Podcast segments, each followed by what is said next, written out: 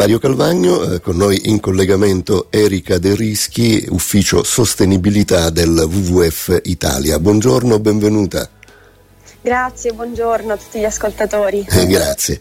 Eh, per tutta la settimana, dal 26 febbraio al 2 marzo, sui propri canali social il WWF propone alle persone azioni concrete per ridurre il nostro impatto ambientale e allo stesso tempo migliorare la nostra salute con la Meat Free Week, una settimana senza carne. Allora, Erika De Rischi, in che modo il consumo di carne e gli allevamenti intensivi delle varie specie animali sono eh, legati ai problemi dell'ambiente, al clima e alla nostra salute? Beh sì, oggi mangiamo troppa carne, soprattutto nei paesi più ricchi.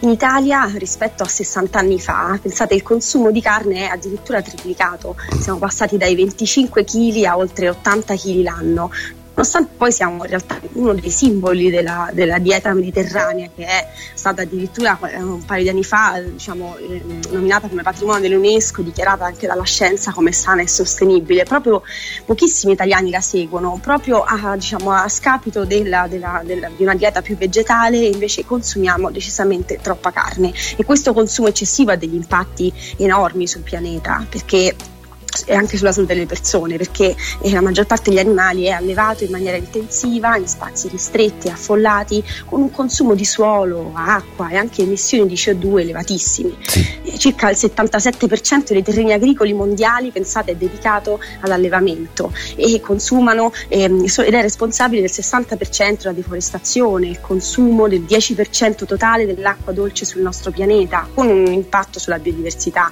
enorme e poi come dicevi dicevi anche tu, ci sono degli impatti sulla, sulla, salute certamente. Questo consumo eccessivo di carne è legato all'insorgenza di cancro e anche l'uso eccessivo di antibiotici veterinari che, che sono necessari negli impianti di allevamento intensivi sì, è sì. legato alla, all'insorgenza dell'antibiotico resistenza, un'emergenza globale, abbiamo visto anche qualche anno fa con la pandemia, insomma, non da poco. È chiaro, è chiaro.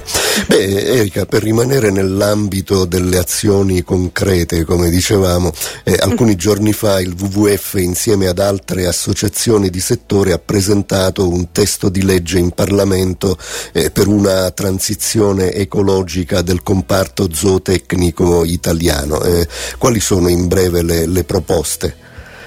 Sì, abbiamo presentato infatti in Parlamento una proposta di legge fatta anche insieme ad altre associazioni per definire un piano di riconversione agroecologica della zootecnia che metta al centro proprio le piccole aziende e tuteli l'ambiente, la salute umana, il benessere animale e ovviamente tutte le lavoratrici e i lavoratori del comparto agricolo. Quindi anche una proposta che va incontro alle attuali richieste del, degli agricoltori, riconoscendo proprio il giusto prezzo ai piccoli produttori e garantendo agli stessi consumatori ovviamente un accesso a cibi sani e di qualità, sì. secondo anche proprio i valori del Made in Italy. Beh, eh, poc'anzi accennavi a, a una, una, dieta eh, molto più ricca di eh, vegetali, quindi la transizione e la sostenibilità andrebbero in qualche modo sostenute proprio da una dieta vegetariana o forse anche eh, vegana, possiamo dire. Allora cosa cambierebbe in questo modo rispetto ad oggi in tema appunto di ambiente, clima e salute umana? Sì, un passaggio a diete prevalentemente a base vegetale è necessario e sarebbe la vera chiave di svolta per risolvere i problemi ambientali e garantire anche una distribuzione delle risorse più equa e migliori condizioni di vita.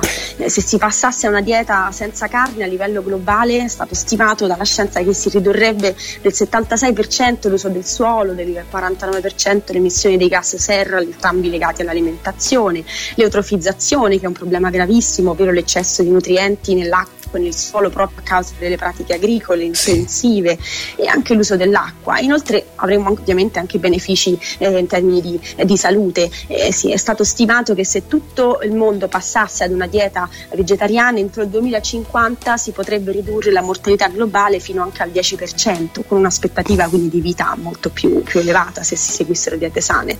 È chiaro, Beh, eh, allora eh, eh, speriamo che e facciamo in modo che singolarmente insomma un po' tutti noi si possa andare in, in questa direzione. E un grazie a Erika De Rischi, ufficio sostenibilità del WWF Italia. Alla prossima. Grazie a voi, alla prossima. Buona giornata.